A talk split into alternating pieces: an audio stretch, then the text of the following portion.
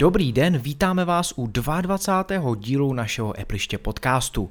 Dnes opět v trochu obměněné sestavě jsem tu já, Tomáš Svoboda. A já, Petr Škuta. Tak a v naší tentokrát dvojici tak eh, okomentujeme aktuální dění na Apple scéně a přidáme i nějakou naší zajímavou zkušenost. Takže když to vezmu pěkně po pořádku, tak eh, máme dnešní témata – jak ovlivní portované aplikace z iOS Mac OS. To znamená ty, co už byly portované v předchozím nebo v aktuálním operačním systému, jako jsou uh, aplikace domácnost, uh, diktafon a podobně, Apple s tím má velké plány do budoucna, takže to si okomentujeme. Eh, před pár dny tak eh, vyšlo iOS 13.1 v první betě. No a vypadá to, že už se tam toho moc nezmění, takže si řekneme, s čím můžeme počítat i do ostré verze. Třetím tématem tak je Samsung Galaxy Note 10 a jeho větší dvojče 10 Plus. Je to stěžejní vlajková loď hlavní konkurence Samsung, takže se koukneme na to, co umí a jestli by se od něj měl Apple taky nějakým způsobem inspirovat. No a posledním tématem bude naše zkušenost s kancelářskými balíky jak na Macu, tak iPadu, tak iPhoneu. Takže jdeme na to.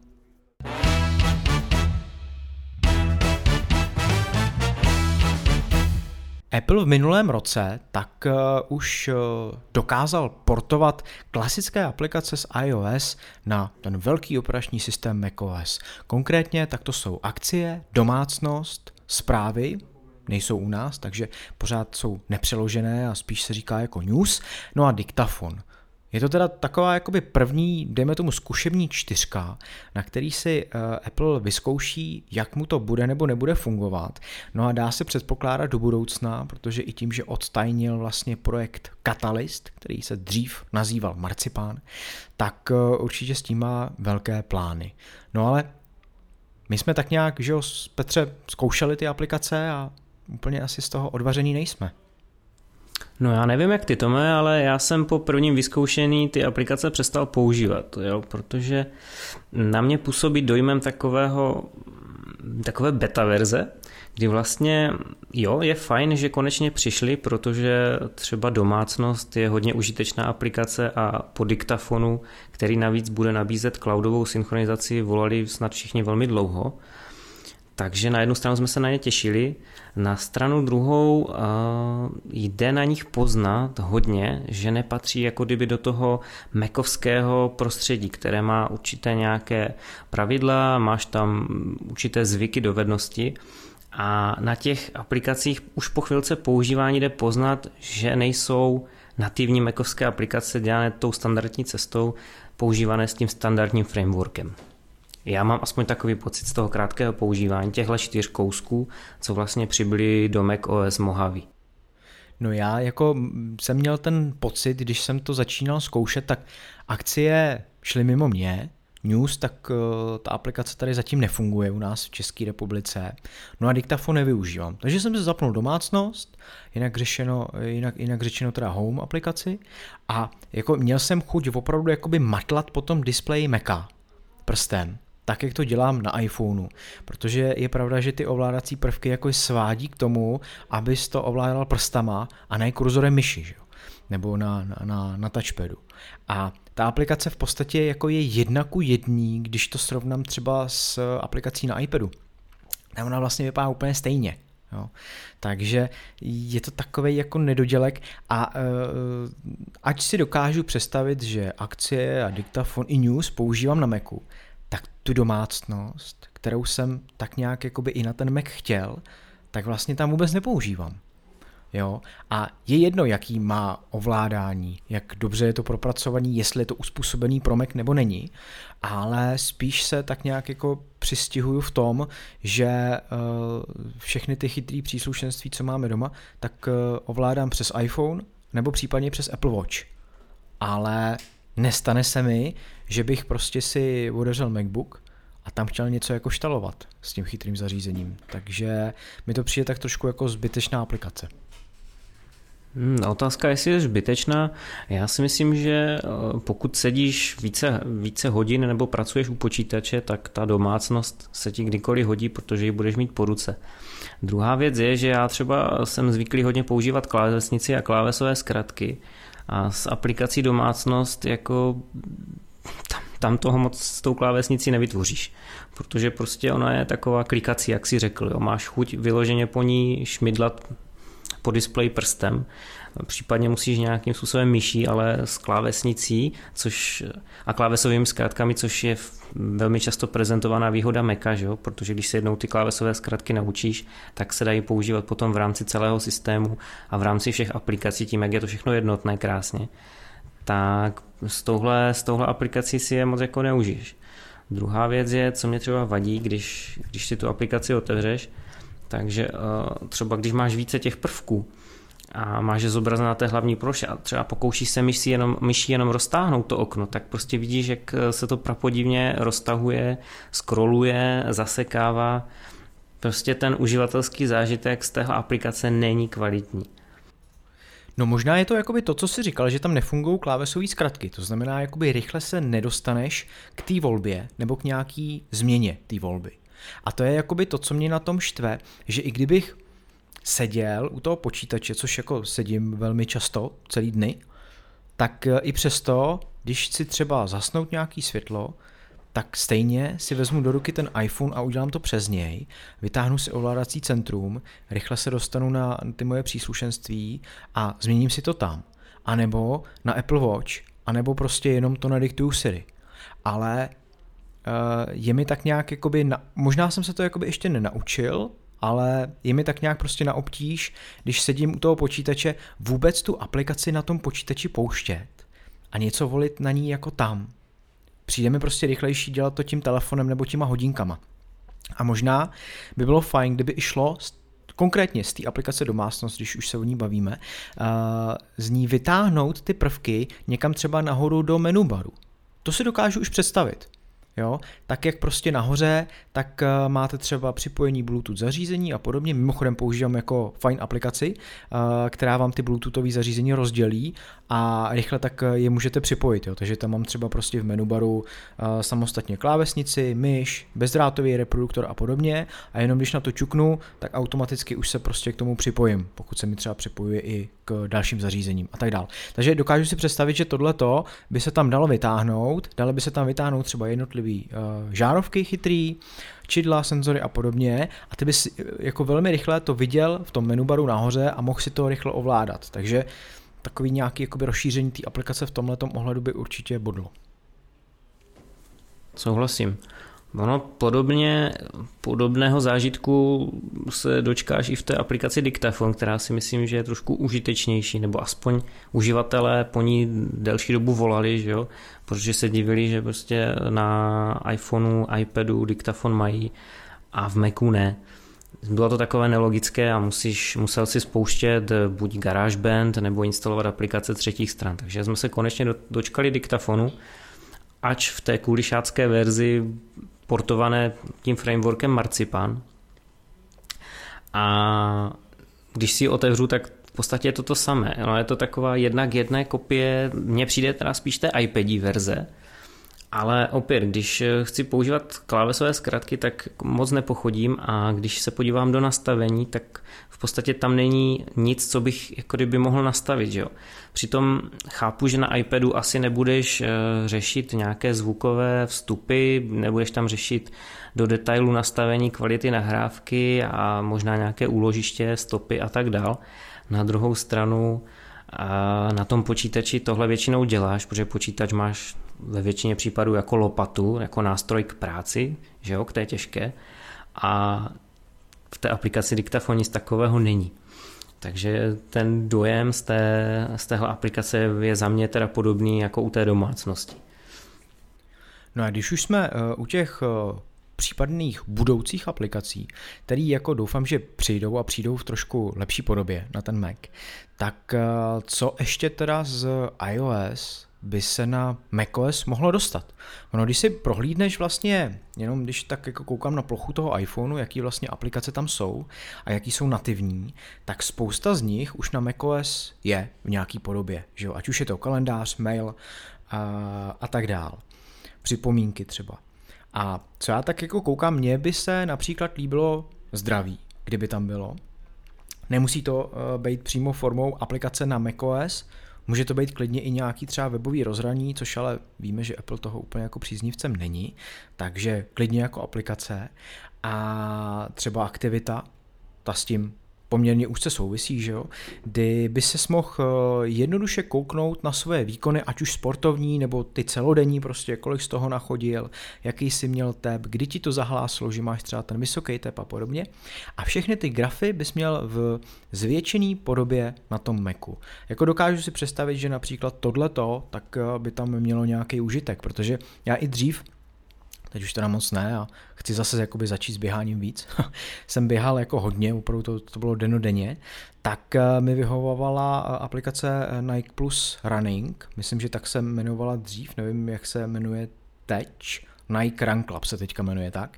A ona má eh, hezký webový rozhraní, kde si právě mohl eh, zobrazit ty tvoje výkony na větší obrazovce. Takže eh, v tom iPhoneu mi sloužila jenom opravdu čistě jako měřič toho výkonu, kdy ten iPhone jsem měl při sobě, když jsem běžel. No a potom na webu, tak jsem se kouknul na detailnější statistiky, větší grafy a podobně. Takže dokážu si představit, že zdraví a aktivita se tam v dohledné době může přesunout a ten užitek mít bude. To určitě by bylo super. A pokud já se dobře vzpomínám, tak vlastně na keynote, nebo buď na keynote, anebo přímo už uniklo, co se týče nějakých zpráv od vývojářů, že vlastně za A, že v Mojave přišel projekt Marcipan, který byl takovou jako kdyby první vlaštovkou toho, že Apple chce umožnit jednoduché programování multiplatformních aplikací multiplatformní v tom smyslu, že bude stačit eh, víceméně jeden kód pro iOS a jeden, ten totožný kód bude fungovat s drobnými úpravami na macOS. Tou první verzi byl ten projekt Marcipan, který, eh, který splodil, nebo pomocí něhož byly stvořeny eh, akcie Domácnost, zprávy a diktafon ty první vlaštovky. A teď vlastně přijde to druhé kolo, ta ostrá verze, bude se to jmenovat projekt Catalyst a bude součástí nového chystaného operačního systému macOS 10.15 Catalina. A vlastně kromě toho, že Apple bude mít další své aplikace portované tímto frameworkem, tak dá tentokrát už eh, ten framework do rukou vývojářům třetích stran takže se dočkáme vlastně i nějakých výtvorů od nich. Oni si hodně pochvalují, co jsem aspoň tak slyšel a četl na internetu, že vlastně pro ně se zjednoduší údržba, eh, přinesou své aplikace z iOS a z iPadu na Maca, většinou teda z iPadu, co jsem tak četl, že to je vhodnější. Takže by se mělo vlastně rozšířit ta nabídka v App Storeu, v Mac App Storeu v podstatě exponenciálně. To je jako kdyby cíl Apple, aby ta, ten Mac App Store, který, co si budeme povídat, on od svého uvedení v Mac OS Snow Leopard příliš nezářil. A jednu dobu to vypadalo spíše jako město duchů a ty aplikace tam moc nepřibývaly a velcí vývojáři se dokonce začali stahovat z toho App Storeu tak teď Apple to chce jako kdyby nakopnout tím, že vlastně umožní těm vývojářům naprogramovat víceméně v vozovkách jednou a potom se to rozportuje na ty jednotlivé platformy, čili na Maca a na iPad a na iPhone. A co bude, co bude další? Paradoxně to budou zprávy, co jsem se tak dočetl, protože ty současné zprávy sice jsou nativní mekovské, ale nezapadají úplně asi do toho konceptu, nevím, jestli umí úplně všechno.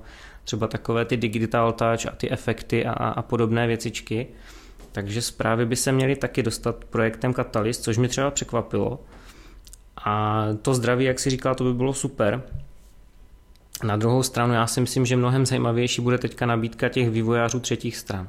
A já mám na tebe dotaz, Tome, co si o tom vlastně myslíš a jaký to bude mít dopad na Mac App Store? Jestli z toho nemáš třeba trošku jako já obavy.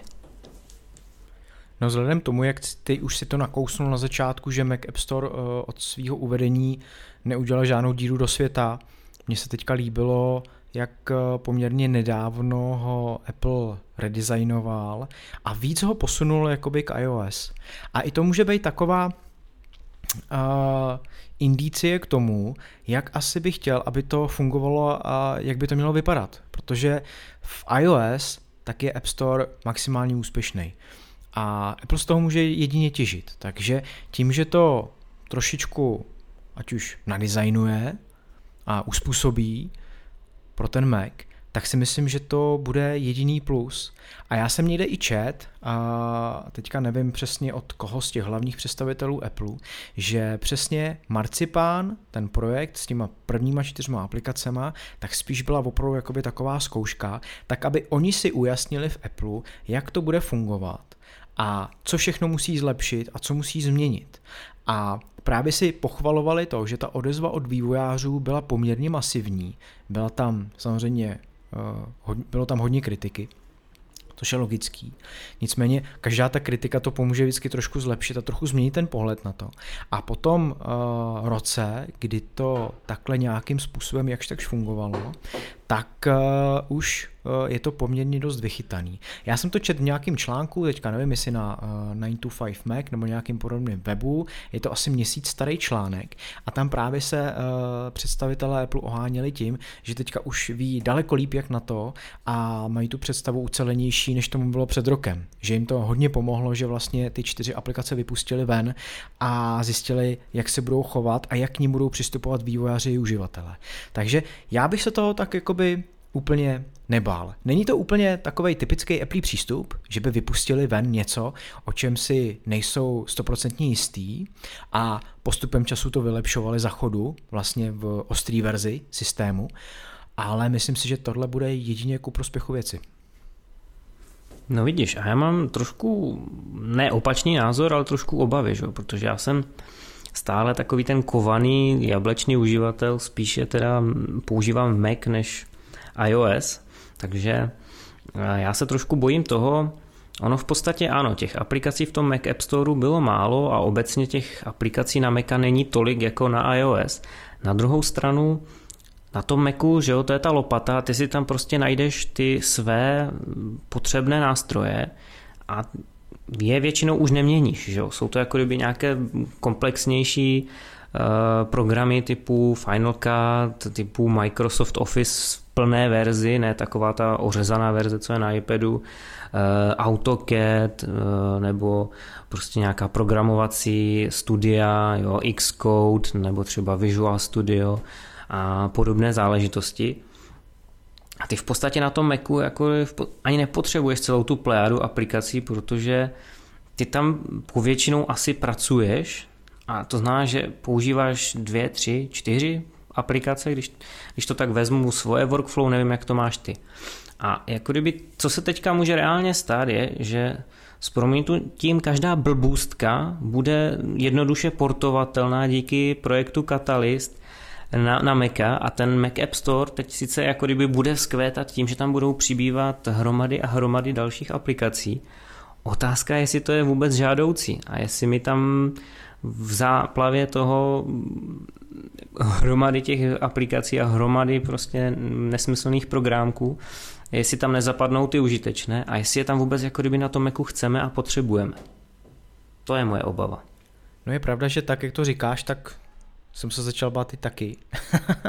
Akorát eh, je to zase jako, když to vezmu z jiné strany, tak eh, zase je to trošku takový jako protiřečení eh, toho, jakým způsobem chce Apple vůbec celý to své portfolio směřovat. Že jo? On chce, aby iPady zastoupily funkci těch nejlevnějších Maců, tak já to řeknu znova.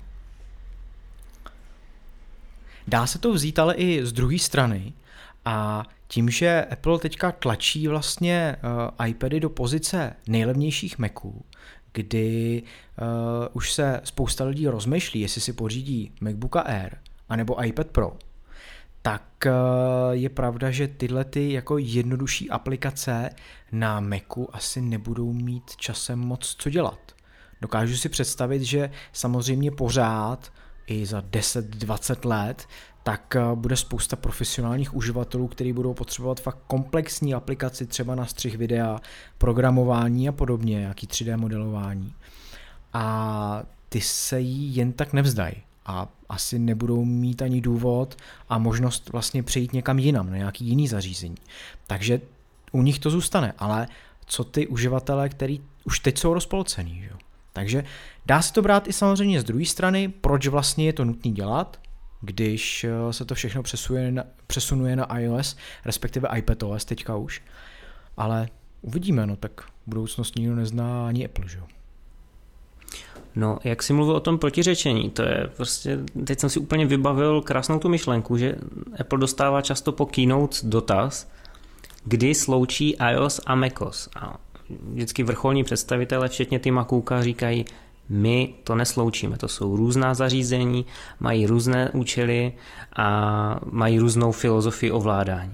Na druhou stranu, já mám poslední roky pocit, že oni jako říkají ne, ne, ne, ale nakonec jednoho dne to stejně sloučí. To je jak když Steve Jobs říkal, nejlepší stylus na světě je váš prst a máte jich deset. To byla ta legendární iPhone, uh, keynote, kdy uvedli iPhone první. A nakonec máme tady Apple Pencil. Já vím, že to není úplně stylus, že to je spíše tuška a že je určená primárně pro kreslení a ne úplně na ovládání. Na druhou stranu chápeš, kam tím mířím. Jo? Máme tady portování iOS aplikací na Mac. Za rohem se spekuluje, že jsou ARM procesory, čili že Apple si bude dělat vlastní procesory i pro Macy, a od toho máš už jenom krůček k tomu, aby se ty platformy úplně sloučily.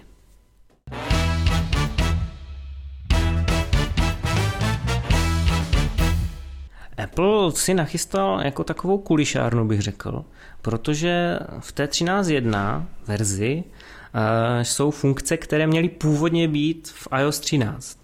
Ale očividně nějakým způsobem asi nebyly odladěné, nebo se to nestihlo, to je otázka.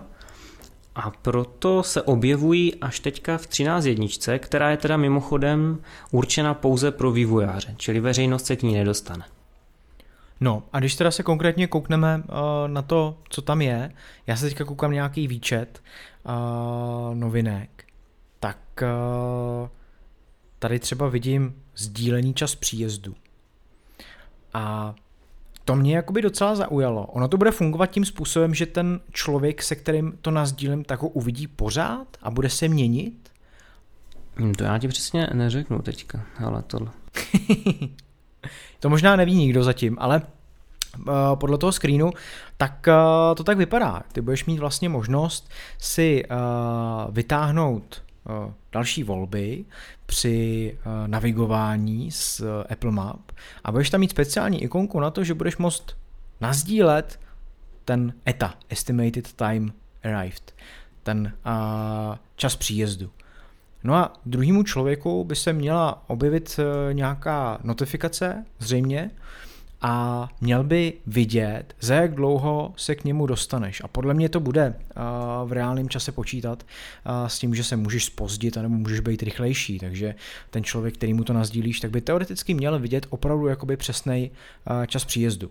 Takže pro mě využitelná věc rozhodně. No hlavně on jako kdyby tím si mu schopný zaslat i údaje o poloze, něco jako teďka už to funguje uh, Find My Friends, že vlastně on, on ti jako když ti pošle tu svoji polohu i s tím uh, sdíleným časem příjezdu, tak uh, ty ho vlastně můžeš sledovat na mapě. Že tam se objeví taková bublinka uh, s hmm. jménem toho člověka, který ti to nazdílel a ty vlastně si schopný plus minus v reálném čase vidět, kde on se nachází a za jak dlouho zuba přijede. To je si myslím je to něco vychytávka. jako taxi aplikace, že jo? v podstatě. Tam taky můžeš sledovat, když si zavoláš taxík, kde se nachází, a za jakou dobu asi u tebe bude, s tím, že místo ikonky kamaráda, tak tam máš eh, barevný autíčko. Přesně tak.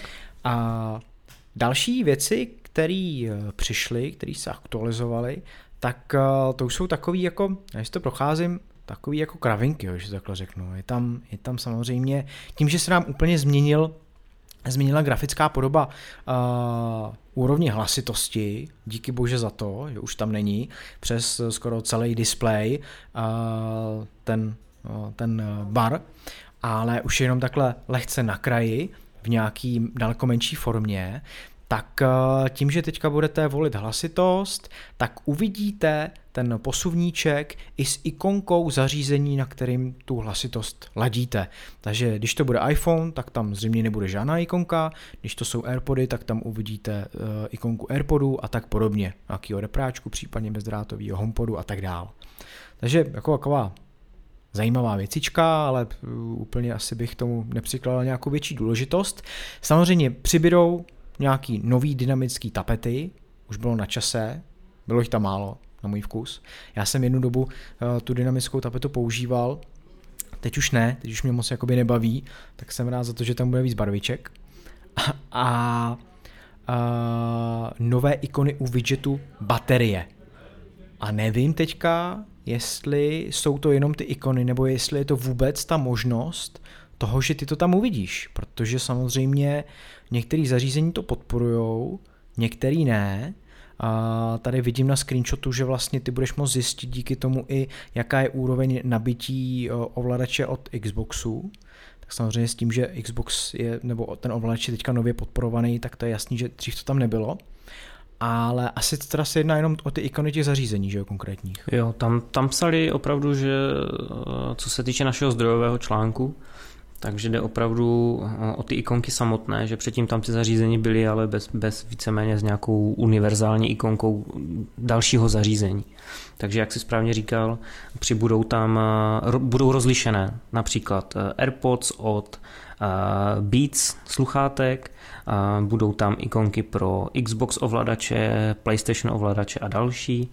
A případně se tam objeví HomeKitové zařízení, ikonky když budou mít baterku a tak dále. A jak si říkal ještě u těch dynamických tapet, a taková jako perlička, já od té doby, co mám iPhone XS s OLED displejem, tak já používám eh, jako tapetu černou barvu. Hmm. Ctíš, ctíš výhody OLED displejů. Přesně tak, přesně tak. A vůbec mi to nechybí, protože v podstatě já jsem vždycky špekuloval, jako kdyby, k čemu ta tapeta je, tím, že na rozdíl eh, od Androidu my si nemůžeme uspořádat ty ikonky, jak chcem, tak oni se vždycky stejně rozlezou po celé obrazovce a ten obrázek pod nima stejně nevidíš. Tak jsem si řekl, že ta černá je taková nejpřirozenější a zapadá to tak hezky do toho konceptu. Jestli to má skutečný dopad na baterku, jsem ale zatím nezjistil. Hmm, hmm. No, uh, já jako už to neřeším tak, jak jsem to řešil dřív. Uh, třeba, a to je jakoby docela zajímavé, když už jsme uh, u těch tapet a bavíme se, tak bych asi nedokázal mít jako tapetu někoho blízkého třeba. Jo. Že to je hodně častý, že samozřejmě jako tapetu tak si dáš přítelkyni, ženu, svoje děti a podobně, ale mě to tak nějak na tom jakoby vadí. Za prvý nevidím je celý, protože je mám překrytý ikonkama. A za druhý většinou je to jakoby pak dost nepřehledný. A ty barvy, které tam jsou na té fotce, tak mi jakoby většinou jako strašně neladí uh, ani s tím telefonem, ani s tím operačním systémem, s tím prostředím. Takže to jsem jakoby nikdy nedělal, asi to nikdy neudělám, protože v tom nevidím moc jakoby významno. Já jsem často měl problém se světlejšíma tapetama, že potom jsem nebyl schopný přečíst eh, popisky pod, ikon, pod ikonama jednotlivých aplikací, což mi dělalo potom problém v orientaci. A nebo že se mi špatně zobrazovaly hodiny, že prostě to nějak splývalo s mrakem třeba a podobně.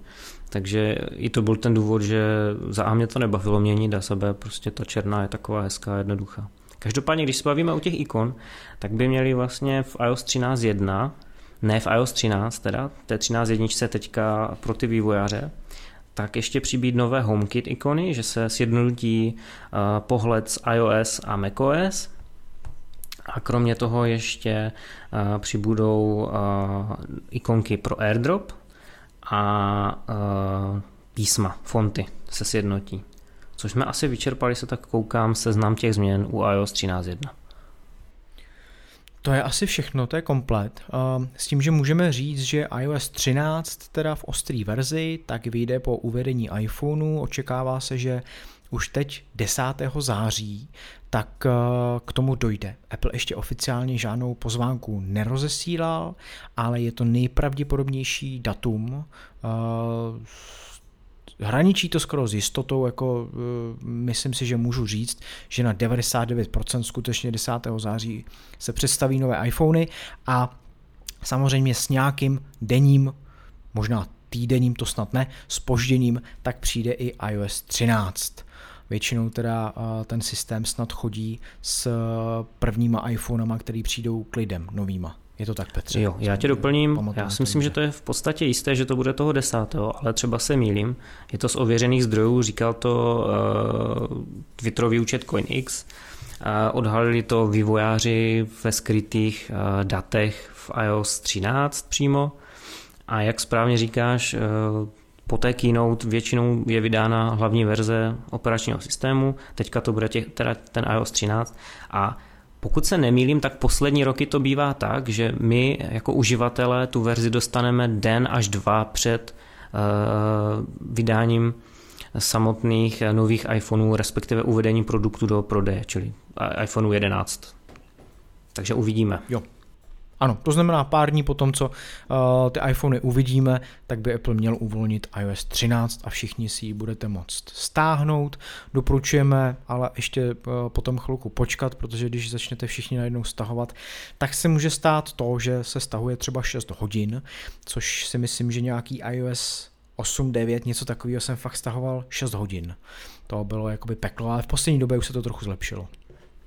To je jedna věc. A druhá věc, a firemním uživatelům bych taky doporučil počkat, protože eh, ačkoliv vždycky podstupujeme dlouhodobé testování a může se do něho zapojit jak vývojáři, tak veřejnost a Apple má své testry, nikdy se nevychytají všechny mouchy a největší problém tradičně bývá s podporou tiskáren a podobných zařízení, takže ono zase není až tak moc kam spěchat.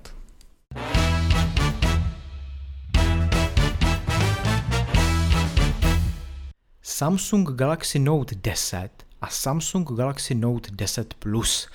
To je název dvou modelů, které Samsung uvedl na začátku tohoto měsíce a před pár dny tak spustil jejich prodej. Jsou to dva eh, obří telefony, které by měly ale přímo konkurovat novým iPhoneům. Uh, už se stalo tak trochu tradicí, že Samsung uvádí uh, svoje vlajkové lodě v předstihu před uh, Applem, tak aby byl prostě dřív, aby byl první. A tradicí taky je, že ty telefony jsou o něco levnější, tak aby uživatel, který neví, má dilema, tak aby zvolil tu levnější variantu. Já, když jsem na ten telefon koukal, ono je to jakoby jedno, jestli Note 10 nebo Note 10 Plus, tam eh, v podstatě jediný rozdíl je velikost toho displeje, jinak funkce jsou stejný. A když jsem na to koukal, tak mě to jako fakt zaujalo. Jo, říkal jsem si, ty jo, to vypadá dobře, má to hodně zajímavé funkce, který uh, Apple nemá a ani se nemluví o tom, že by je Apple někdy měl. A říkal jsem si, jo, to je teda fakt jako zajímavý telefon. A říkal jsem se to až do doby, než eh, jsem schlídnul asi desetiminutový video a, a seznam všech těch funkcí, tak tam ten tester, co, co to video natáčel, taky tam prováděl. Jakmile jsem to video dokoukal, tak si říkám zlatý Apple. Je to prostě pořád stejný. Pořád dokola. Apple uvede nějakou funkci, která opravdu funguje a k ničemu je a konkurence se snaží těch funkcí uvádět víc a víc, ale buď jsou k ničemu, a nebo fungují velmi špatně. Takže eh, já když eh, bych začal s tím, jak vlastně ten telefon vypadá, co má novýho a jak to funguje, tak eh, určitě jakoby to nejzásadnější, čeho si všimnete, když byste si ho chtěli koupit a koukali na něj, tak je, že má přímo do těla zasunutý stylus, ten nazývá Samsung jako S Pen a eh, je to taková tuštička, která je fakt přímo zasunutá v tom telefonu a když ji jakoby docvaknete, tak eh, nikde nevyčuhuje. Je to prostě celistvý jako telefon, ze kterého ten stylus vždycky vyndáte dobrý řešení, jedno z mála, že opravdu ten stylus máte uložený v telefonu a nemůžete ho ztratit. Není tam připnutý magneticky nebo nemusíte ho nosit zvlášť, ale je přímo uvnitř.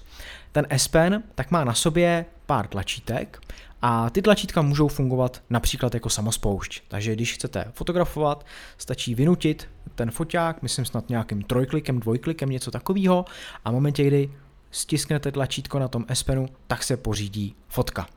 Zajímavý je, že samozřejmě kromě toho, že můžete psát tím stylusem klasicky na displej toho telefonu a můžete ho používat takhle jako tu samospoušť, tak e, má svůj, e, svoje místo tam i mávání toho stylusu před displejem. To je jako jedna z věcí, která mě taky zaujala.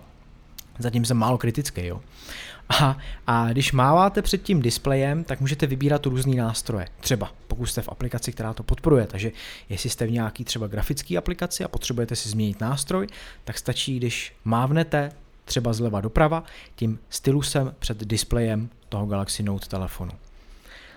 Um, to by ještě docela šlo. Jo. Ale pak je tam funkce, kterou uh, nazývá Samsung AR Doodle. A to už jsem úplně jakoby koukal, jak je možný, že něco takového vůbec propagujou. Já jsem si e, napsal tady do poznámek e, pro dnešní podcast jedno jako velmi sprostý slovo k tomu, to nebudu vůbec říkat. A je to v podstatě psaní textu do reálného prostředí. Vy se dostanete, nebo možná to funguje přímo v té aplikaci fotoaparát jejich, a vy můžete jakoby psát do toho. Takže pak třeba vidíte, že člověk, který ho vy natáčíte, tak má kolem sebe nějaký jako lítající písmena a tak dál. Kravina, jako nevím vůbec, jako k čemu bych to já jako použil. Nevím, Petře, jestli jako tě napadá vůbec, proč tady to tam dávali? No, ono jako, co bys chtěl asi tak vymýšlet? Podívej se, ty telefony dneska už umí úplně všechno. Na co si člověk vzpomene, tak je potřeba to nějak prodat a tím pádem je potřeba vymyslet nějaké funkce, díky kterým to prodáš. Jo? A tohle je asi podle mě jedna z nich. Já jsem furt konsternovaný tím designem. Jo? Já tady si budu dneska hrát na toho černého Petra, eh, na toho, na toho zlobivého kluka, který eh, sice má Apple, ale líbí se mu Samsung Galaxy Note 10, minimálně tím designem. To jsem ještě nezmiňoval, tak to je na tobě ten design. Protože jako, kdyby se Apple aspoň trošičku inspiroval, tak jako kdyby tohle, když se řekne bezrámečkový displej, tak takhle já plus minus si představuji bezrámečkový displej. Eh, fakt ty okraje jsou úplně tenoučké, ano, sice nahoře a dole je to trošilinku tlustší, ale není tam žádný škaredý výřez. Já sice chápu, že na iPhoneu XS do něho ukrýváme tu technologii pro snímání obličeje a ten, ty 3D kamerky a senzory a tak dále.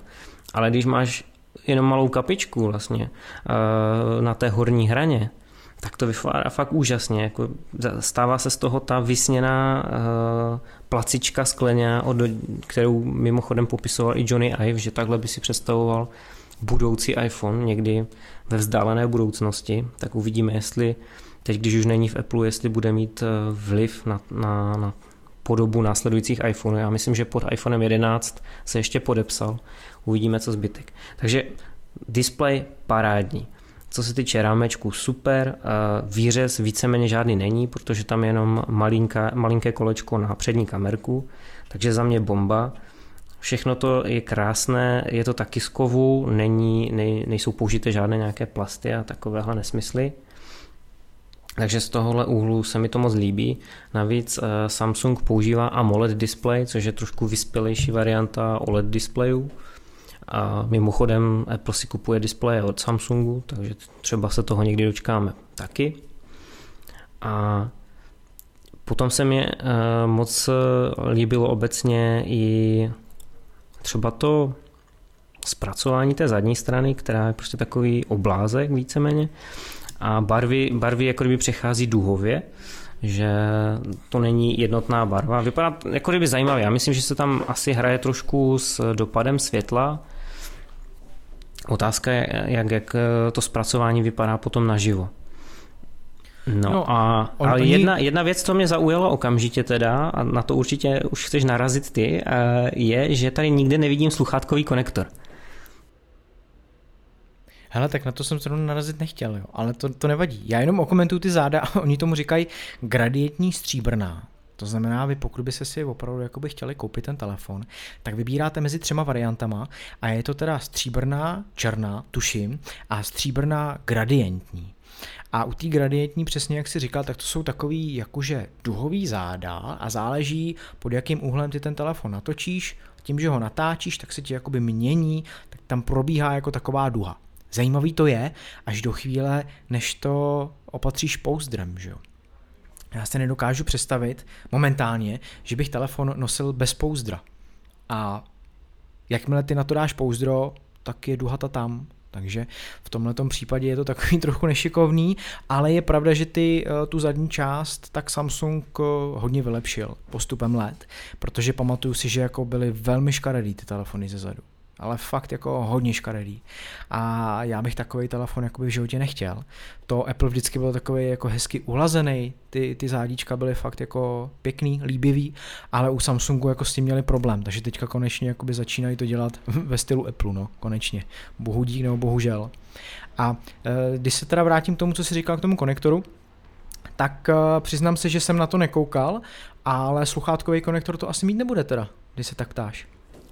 No, já to totiž vím, že ho nemá. A ono se totiž řešilo v uplynulých 14 dnech, a, nebo možná týdnu, teď přesně si nejsem jistý, eh, ale mám pocit, že těch 14 dnech, kdy vlastně eh, Samsung představil tenhle telefon a zároveň smazal všechny reklamy, které se dělali srandu z Apple, eh, že nemají sluchátkový konektor.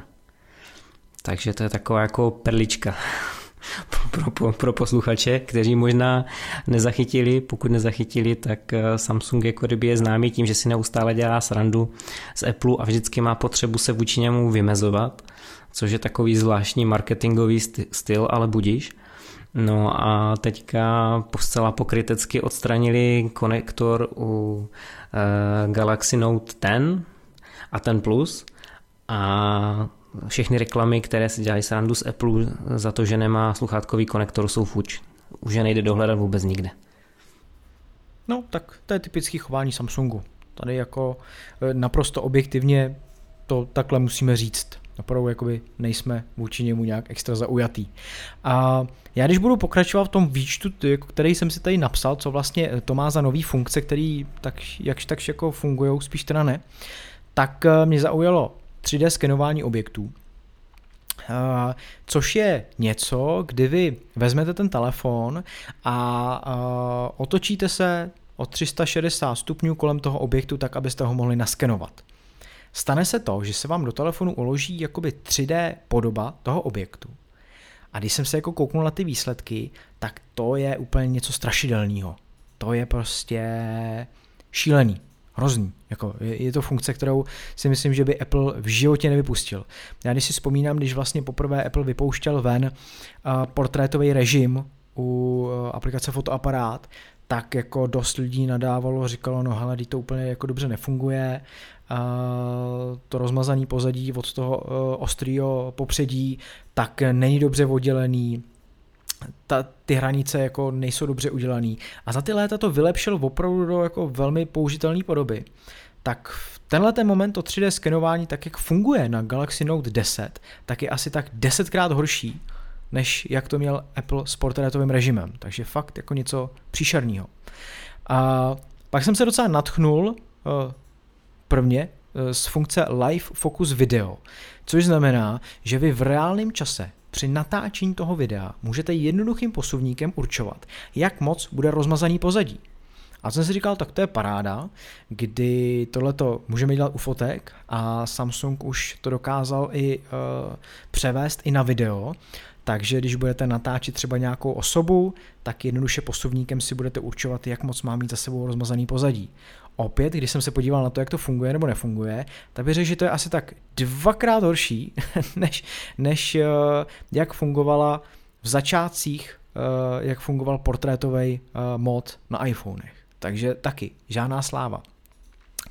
Aby toho nebylo málo, tak koukal jsem, že další novou funkcí je Zoom in Audio tak, jak je to napsané v popisu, tak jsem se jakoby zaradoval, že to je jako konečně věc, která je super.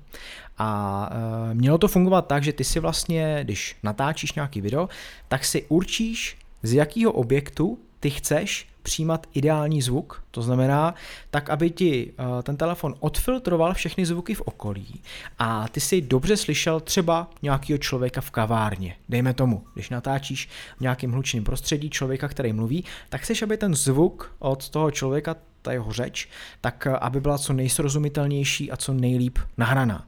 Tak jsem si říkal paráda. zase až do momentu, kdy jsem viděl, jak to funguje. Bohužel, ty musíš zoomovat i obrazem.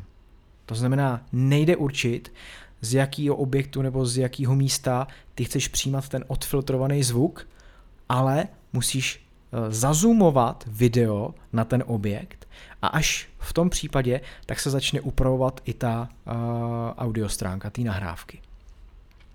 No. Další věc tak je Samsung DeX což je taková jakoby speciální platforma, díky níž vy můžete využít váš telefon jako počítač a propojit to například s monitorem. A na tom monitoru tak se vám objeví uh, přizpůsobený rozhraní a ten telefon slouží vlastně jako počítač, jako, to, jako ta výpočetní jednotka. Myšlenka je velmi dobrá, a, a u toho Galaxy Note 10 tak to Samsung ještě rozšířil na to, že vy můžete ten telefon připojit například k MacBooku, stáhnout si aplikaci ze Samsung stránek a ta aplikace se přizpůsobí rozhraní MacBooku a nabídne vám například psaní zpráv skrz ten telefon.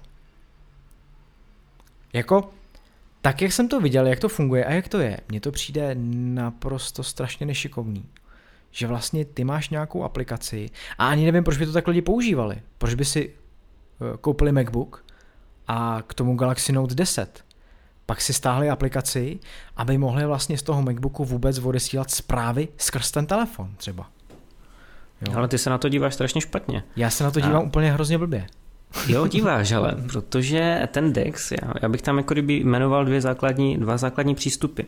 A mimochodem na tohle bychom si mohli pozvat někdy Vláďu Janečka, který je velmi, velkým zastáncem téhle funkce.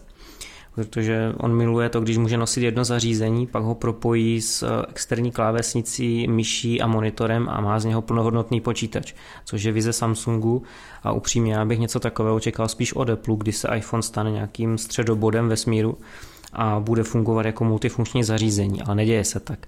Možná já to vlastně... jenom, jenom jako skočím, mně se líbí ta myšlenka, to neříkám jakoby, že ne, mně se líbí ta mm-hmm. myšlenka, že máš to jedno zařízení a můžeš z toho mít počítač, jenom díky tomu, že vlastně to připojíš k monitoru.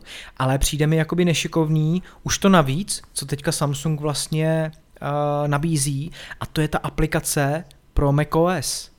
Jo, takže to mi přišlo už tam jakoby něco navíc. Ale DEX jako platforma, jako, jako ta funkce vůbec, jako ta technologie, tak mi přijde dobrá. To určitě neříkám, že ne. Tak to jsem rád, že se shodneme, protože mě se ten nápad líbí. On ostatně není první, předtím ho už tuším měla Nokia, ale tak tomu potřebovala nějakou krabičku navíc. Samsung tomu nepotřebuje vůbec žádné další krabičky, což je super a vlastně v telefonu běží člověku Android a v tom DeX režimu, v tom režimu toho počítače eh, je to nějaká upravená Linuxová distribuce, takže v podstatě víceméně plnohodnotný operační systém. Eh, u té aplikace pro Maca to taky jako nad tím přemýšlím trošku. Na druhou stranu, eh, když propojíš ten Samsung s PC, s Windowsem, tak to dává naprosto smysl. Že? Psát SMSky podobně, jako je píšeš na Macu, to je velké pohodlí a uživatelům PC to určitě usnadní práci. To, to určitě jo, pokud prostě to takhle máš. Samozřejmě jiná eh, možnost asi moc jako neexistuje, protože to by musel Samsung vyrábět vlastní operační systémy pro počítače. Tak daleko není, asi nikdy nebude, takže nějakým způsobem se musí naučit kooperat, ko, to je hrozný slovo, kooperovat, kooperovat, Zní to divně. Když to říkám, tak to zní divně. A nějakým způsobem se musí naučit spolupracovat s Microsoftem a jeho Windowsama. Jako v tom může být i docela velká zbraň, protože tím, jak má Apple ucelený ekosystém a, a máš iPhone, máš Maca, iPad, Apple Watchky a všechno funguje společně. Všude máš ty stejné aplikace v podstatě, když odpovíš na hodinkách, ukáže se ti to na Macu, obráceně, všechno je provázaný. A myslím si, že tady v tom pokud by opravdu jako Samsung našel společnou řeč s Microsoftem a posunul to ještě dál, tak může být velká síla. No vidíš, a oni ji našli, oni to teďka oznámili včera nebo předevčírem, že budou pr- pracovat na hlubší integraci jejich systémů. Netuším, jestli se tam mluvilo přímo o Androidu, ale stoprocentně to bude propojení Windows a nástavby od Samsungu pro Android. Čili, že tyhle dvě vrsty se propojí a chtějí vlastně společně vytvořit řešení, jako má Apple, které si teďka jmenoval. Čili, že to bude alternativní zbraň v podobě jejich společného ekosystému proti ekosystému Apple. Takže pár dní zpátky se na tom domluvili a budou na tom pracovat. Jinak Windowsy, nevím, jestli to trošku sleduješ, tak s poslední aktualizací získali možnost propojit ten telefon androidovský i iPhone s, Windows, s Windows 10. U iPhoneu je to takové jako spíš to skřípa, ale u Android telefonu už je teď dneska reálná možnost psát ty SMSky a do budoucna se počítá s hovory. Takže to bude taky zajímavé. Na druhou stranu, tím, že to není součástí toho systému, musíš instalovat nějaké balíčky, aktualizace, kde si, co si, tak to stále není ta příjemná cesta, jako když otevřeš MacBook, zapneš iPhone, přihlásíš se stejným účtem a máš propojeno, nemusíš nic dalšího řešit. Tak a když půjdeme dál ještě v těch funkcích, který Galaxy Note 10 propaguje, tak eh, zase na první pohled mě zaujala eh, čtečka otisků prstů umístěná pod displejem. Eh, když jsem se na to díval, tak samozřejmě zase všechno je trošku jinak. Ta čtečka otisku prstů pod displejem skutečně je, nicméně je umístěná na jednom jediném místě pod tím displejem. Takže vy, když si rozsvítíte ten telefon, tak se vám ukáže znak otisku prstů a ukáže se v dolní části na jednom místě a vy se na to místo musíte trefit. Takže to vlastně úplně stejný jako u starších telefonů s Touch ID, kde teda to tlačítko bylo, tak tady je to prostě v displeji. Ale není to tak, že kamkoliv vy položíte ten prst, tak se ověří. Bohužel. No a uh, věc, která ale mě jako nadchla, to musím říct asi jako úplně nejvíc, přičemž ty ostatní mě spíš zklamali u toho, u toho Galaxy Note 10, tak to je velikost baterie, její výdrž a rychlejší nabíjení. Jako jo, to je paráda, kdy vlastně uh, u chytrých telefonů je to pořád jedna z největších slabin. Baterie a její výdrž.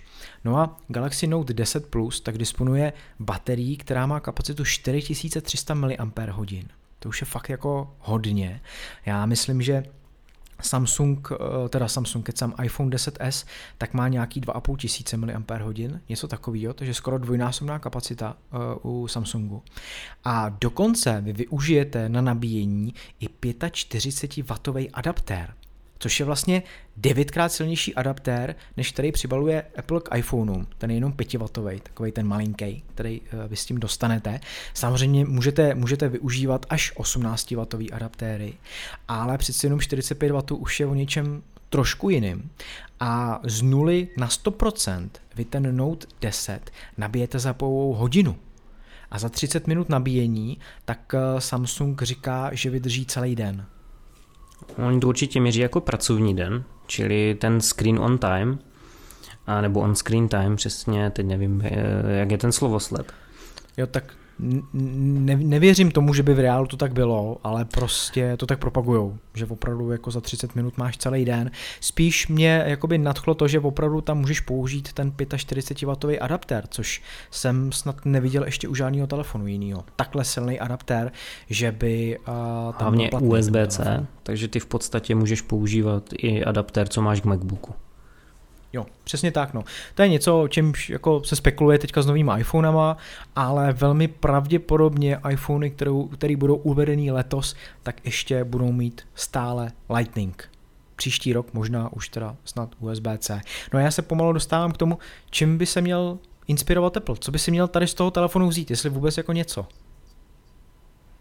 No tak stoprocentně tu výdrž na baterii, tam asi není moc co řešit. Nebo máš nějaký jiný pocit? No, ta baterka určitě jo, to všechno ostatní tak bych jakoby odsunul uh, úplně jako pryč. A možná to, co si vlastně i říkal ty, jo, a ten design toho telefonu. Neříkám ten celý design, tak jak to vypadá, ale ten výřez. To je něco, co mě jakoby strašně jako vadí.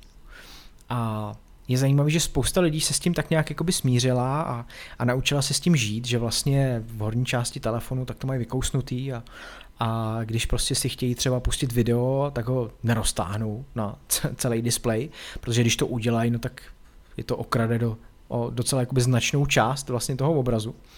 Takže e, jako lepší třeba pro mě je sledování toho videa s těma černýma pruhama e, vpravo a vlevo. Nicméně určitě prostě ten výřez, no. Já bych ho odstranil za každou cenu. Jakýmkoliv způsobem. Musíme to brát tak, že Apple to vzal trošku průkopnicky, že jo, on do toho výřezu nadspal plno různých technologií a proto má ten výřez své opodstatnění. Na druhou stranu eh, všichni se mu smáli, pak eh, iPhone okopírovali, že všechny značky, ať už měli důvod nebo neměli důvod, začali výřez používat, ale nakonec se od něho dokázali odprostit a ono se to tak trošku čekalo od Apple už loni, což se samozřejmě nestalo, protože Apple, když už si něco ověří, nějaký, nějakou, nějaký design, že jo, tak se chvilinku drží, takže proto letošní iPhony budou vypadat víceméně asi totožně, minimálně z přední strany. Takže výřezu se jen tak nezbavíme, jenomže konkurence už je mnohem dál. A tady to vidíme u, u tohoto Samsungu, který má opravdu na čelní straně jenom malé kolečko s kamerkou a jinak je to krásná plocha displeje. Vzadu má víc fotoaparátů, ale letošní iPhony ho asi doženou, tu konkurenci, což už ono samo o sobě, když jsem to slovo řekl, tak mě přijel trošku mráz po zádech, že vlastně Apple dohání konkurenci, že už jako kdyby není ten vedoucí kůň a ten tahoun, který by jako přinášel ty inovace a invence. No ale jinak to, co si všechno tady jmenoval, já mám pocit, že ten hardware jako takový spíše stagnuje, že, protože jako navýšení MHz, 12 GB RAM, větší baterka super, ale jako inovaci to brát nechci, tak víceméně hardwareově to zajímavé není a všechny ty ostatní funkce jsou spíše softwarového rázu, takže to, že fungují teďka špatně, se ještě může v budoucnu změnit s novými aktualizacemi a z toho telefonu se může stát jako regulérní kvalitní konkurent iPhoneu 11 protože současných iPhoneů už asi nemá smysl moc řešit. To určitě ne. No. Ty to vidíš takhle, já to vidím trochu jinak, ale od toho jsme tady dva, aby jsme si neprosazovali jeden názor a poskytli trošku širší pohled na to. Já jako prostě opravdu to, co já jsem si z toho vzal, je to, že v momentě, kdy jsem viděl ty novinky, ten soupis novinek, tak mě to nadchlo, skutečně mě to nadchlo, řekl jsem si paráda, tak tam je spousta věcí, které Apple nemá a mohl by je mít. A potom, co jsem vlastně zjistil, jak to funguje nebo spíš nefunguje, tak mě to zklamalo. A jenom jsem se utvrdil v tom názoru, že v podstatě je to takový typický Samsung. Propaguje něco, co posléze, když zjistíte, jak to funguje, tak z toho tak nadšení už nejste. A u Apple to mám přesně naopak. Tam eh, pokud eh, vidím nějaký výpis funkcí, nějaký seznam, říkám si, jo, dobrý, to by šlo, pak když si to zkusíte, nebo aspoň já osobně, tak většinou jsem z toho ještě nadšenější, než jsem byl původně. Takže jako pořád to mám tak nějak rozvržený takhle.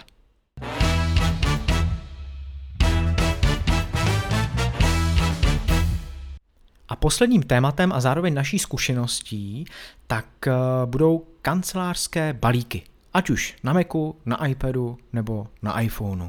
Tak samozřejmě máme uh, dejme tomu dva takový největší konkurenty a je to jak ten balík iWork, který už dostanete v Macu a samozřejmě funguje už teďka i pro nějakou dobu už i pro iPad a iPhone.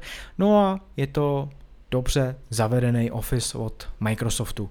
Pak samozřejmě jsou ještě nějaký další, nevím Petře, jestli na ně přijde řeč. Nicméně, co o tom říct tady o těch dvou? Ty v nich pracuješ nějak poměrně často, nebo asi každý, že jo, ale...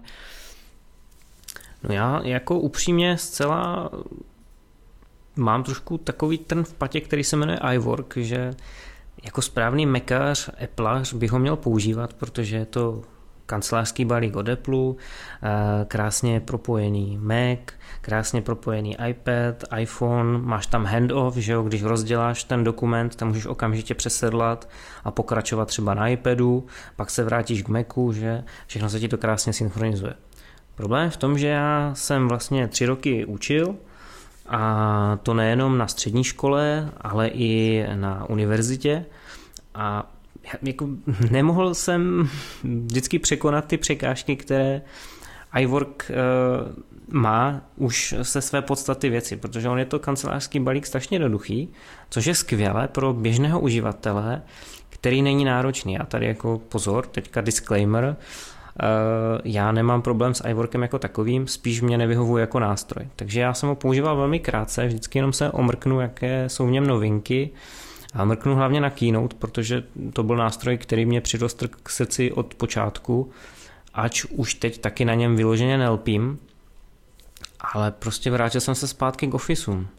Jo, a to není z důvodu toho, že bych potřeboval nějaká šílená makra v Excelu nebo že bych potřeboval nějaké nadstandardní funkce, ale už jenom obyčejný Word umí mnohem víc a teďka můžu říct hlavě jenom třeba rejstříky, umí dobře pracovat s poli a hlavně má skutečnou kontrolu gramatiky, to znamená, že ti neopravuje jenom překlepy, ale hlídá ti čárky ve větě, hlídá ti měkké tvrdé i, sz a takovéhle záležitosti kterou prostě ten iWork mi nenabízí a pro mě je to strašné omezení. Takže já jsem v podstatě odsunul iWork jako na druhou kolej a naboural jsem ten svůj krásný Apple ekosystém Office od Microsoftu, které v posledních verzích jsou, musím říct, čím dál tím lepší. Zatímco, když se dívám na iWork, tak mám z něho pocit, že neustále stagnuje. Dneska mi přistála aktualizace mých Office 365 a já už můžu upravovat v Officech i PDF, což jako teoreticky eh, ne, nezní zajímavě, protože máme v macOSu náhled, na iPadu máme zase jiné aplikace. Na druhou stranu to, že ten Office eh, v sobě jako kdyby umí integrovat tolik funkcí, je pro mě v podstatě jako kdyby zásadní věc, proč ho používám. No já tady v tom jsem uh, asi hozený úplně opačně než ty. A zase je to možná dobře pro náš podcast, protože já uh, v tomhle případě nevyužiju žádný na standardní funkce. Já skutečně kancelářský balík, ať už ten nebo ten, tak používám jenom na to, abych vytvořil nějaký naformátovaný text a poslal ho třeba klientovi. A v pdf předpokládám. Buď, anebo ho pak exportuju do Wordu. Jo, záleží, jak se, jak se na tom no, domluvíme. To, to bylo taky kámen úrazu, hele, no. Jako občas, když to exportuješ, tak to dopadne dobře a občas no, to taky záleží dobře asi, asi, jaký tam máš prvky. Nicméně, uh, co se týče třeba obrázku a takhle, tak ty většinou posílám zvlášť, takže ty se tam úplně jakoby nepletou, nemají, nemají jakoby co zkazit. A jde opravdu jenom o, o nějaký uh, nastylování toho textu, tak aby byl líp čitelný pro toho klienta. Takže já bych to klidně mohl eh, vytvořit v text editu, ale jak pro mě, tak pro něj to není úplně jakoby dobrý z hlediska té přehlednosti. A proto tak já používám Pages. Takže jsem úplně jako opravdu obrácený v tomhle tom. Kdy ještě donedávna jsem používal Microsoft, Microsoftí Word. A a protože mám ale nějakou verzi 2016, tuším, to znamená tu předposlední, ta poslední by měla být 2019, tak mi nešlapala úplně tak, jak jsem si představoval. Jo. Za prvý zatěžovala hodně procesor, a to prostě mám MacBook Pro, jako, tak nevím, co se tam jakoby dělo moc. A nefungoval mi tak, jak eh, bych si představoval a těch možností a těch věcí navíc tam má poněkud hodně pro mě. Takže to jsem zavrhnul a teďka všechno zpracovávám v Pages, pokud jde o nějaký psaný text a buď to exportuju do PDF, anebo do Wordu. A nestalo se mi, že by se to exportovalo nějak špatně. Možná i tím, že prostě do toho nevkládám obrázky, který posílám například zvlášť, když už je potřeba. A opravdu mi jde jenom o to, abych vytvořil nějaký odstavce textu a případně tomu dal nějaký titulek, nějaký podnadpisy který budou větší, budou tuční a podobně. A to je vlastně všechno, na co já teďka kancelářský balík používám, nebo aspoň co se týče textového editoru. Uh, je pravda, že co se týče tabulek, tak mám radši Excel. Tam je ta situace u mě jakoby trošku obrácená a prezentace moc teda nespracovávám, se přiznám. No, no dneska ty prezentace nemusíš zpracovávat jenom v klasické té snímkové podobě, ale daleko víc frčí alternativy typu Prezi, že jo, kde máš tu prezentaci dynamickou a jedeš po nějaké spirále nebo prostě se rozlitáváš ve stylu myšlenkové mapy nebo dokonce prezentuješ rovnou myšlenkovou hmm. mapu. Takže jako kdyby ta, to výsadní postavení Keynote, které mělo kdysi, se myslím jako postupem času trošku rozplývá. No to je, to, je, to je hodně zajímavé, že vlastně ty v podstatě ty funkce nepotřebuješ, takže na te, ty jsi vlastně ideální uživatel toho iWorku a vlastně ti ani nevadí, že víceméně, když si to vezmeme, zkus mi vyjmenovat za poslední dva roky nějakou přelomovou funkci, která se udala v iWorku. No, asi bych musel dlouho, dlouho přemýšlet. A určitě to nebude nic, co já bych využil. Takhle to řeknu. To znamená, uh, věřím tomu, že něco se tam událo, ale určitě, určitě ne nic, co bych využil, protože já to pořád využívám stejně. Já Pages pořád využívám stejně. Opravdu jenom jako textový editor, do kterého napíšu text a nějakým způsobem ho trochu naformátuju. Ale je pravda, že uh, o tom, co jsi říkal, tak uh, nejvíc by se mi hodila ta kontrola pravopisu, která je v ofisech. A kterou bych uvítal. Nicméně nemyslím si, že to úplně nějak jakoby extra potřebuju, že bych dělal tolik pravopisných chyb, nebo tolik chyboval v čárkách, aby to bylo nějaký fatální a když občas jako pročtu mail, co mi přijde za zprávy od uh, lidí, od, u kterých bych se jako neřekl, že, že uh, tohle můžou napsat, tak je to docela šílený. A to já jsem jako jeden z těch prvních, který prostě řve, že je něco špatně že je pravopisně něco špatně. Takže v tomhle případě asi by mi to pomohlo, ale nemyslím si, že to úplně nějak jako extra potřebuju. No. Hmm. Já jsem za to naopak rád, protože uh, já topím autorskou slepotou velmi často. Pro, pro neznalé je to takový jev, když příš, napíšete třeba 10 stran textů za den a čtete si to po sobě, tak tím, že jste to psali a ponořili se do toho textu, tak už ty chyby nevnímáte, protože v hlavě si to čtete správně bez těch chyb a ty chyby vám prostě zmizí z hlavy. Takže já jsem moc rád za tyhle nástroje a za plnohodnotnou gramati- kontrolu gramatiky. Takže za mě z mého úhlu pohledu je to super věc, super vychytávka. Jenom co se týče té, těch překlepů a tak dál, tak eh, taková perlička, nevím jestli uh, posluchači vědí a nevím jestli víš ty Tome, ale vlastně do dnešního dne Mac OS nemá oficiálně uh, slovník češtiny zabudovaný oproti iOSu, což se konečně změní vlastně s nastávající macOS 10.15 Catalina, kde Apple slovník češtiny zahrnul oficiálně přímo do operačního systému. A já bych tady tímto veřejně eh, pogratuloval víceméně nebo poděkoval za iniciaci toho, tohohle kroku eh, Romanu Maštalířovi, který vlastně a sepsal petici, které nikdo nevěřil, že vlastně pomůže, protože takových peticí do Apple asi přistává poměrně často a hodně. A kdyby se měli zabývat každou, tak se tam asi nedělá nic jiného. Na druhou stranu očividně přistála správným lidem na správných místech. A byla samozřejmě ta absence toho slovníku nahlášena i jako chyba. Opakovaně, takže asi si toho všimli, když opakovaně lidi zakládali stejnou chybu, no a s touhle verzí Mac OS 10.15 se teda dostane kontrola překlepů, bude integrovaná v systému, nebude potřeba stahovat balíčky třetích stran, což je si myslím super. Takže taková odbočka jenom, proč v Macu po vybalení ten pravopis nefunguje jak má. Zaznamenal jsem tuhle iniciativu na Twitteru, takže vím a uh, i znám ten postup, kdy musíš uh, instalovat uh, ten, ten, ten slovníček. Takže taky prováděl jsem a úspěšně povedlo se. No, takže my jsme si tady vlastně popsali naše případy a ideálně by bylo, kdyby posluchač se našel v jednom z nás, jo, nebo v nějakém středu. A pokud člověk opravdu nepotřebuje nějaké komplikované texty a nevytváří nějaké složité dokumenty, tak by se mohl vydat cestou Tomáše a používat iWork. Pokud naopak jste na té druhé straně barikády, píšete složitější texty, píšete diplomky, vědecké články a, a podobné věci, tak eh, za, můžete jít tou cestou mou, toho plnohodnotného balíku Office, který vám vlastně nabídne všechny ty komplexní funkce. S tím, že teda iWork je v systému zdarma, takže si ho kupujete v rámci počítače a už nepotřebujete platit nic a získáváte k němu i iCloudovou verzi. Eh, Microsoft Office platí. A buď to jako krabicová verze, anebo jako předplatné Office 365. No a pokud chcete nějakou zlatou střední cestu, tak můžete ještě využívat samozřejmě Google dokumenty, pokud jste na ty cloudová řešení a máte Google účet, Gmail, anebo si stáhnout ještě stále existující alternativu, která je hodně oblíbená na Linuxu, ale samozřejmě multiplatformní a funguje i na Macu a jmenuje se LibreOffice, což je takový prostředník, který je zdarma, není to přímo Microsoft Office, je jednodušší, takže jako kdyby přívětivější, ale zároveň umí exportovat i do formátu z Officeu. Takže to jsou jako kdyby tři základní verze a záleží, kde se asi nacházíte a podle toho si můžete vybrat. Tak to by bylo od nás dnes vše. My vám děkujeme za poslouchání.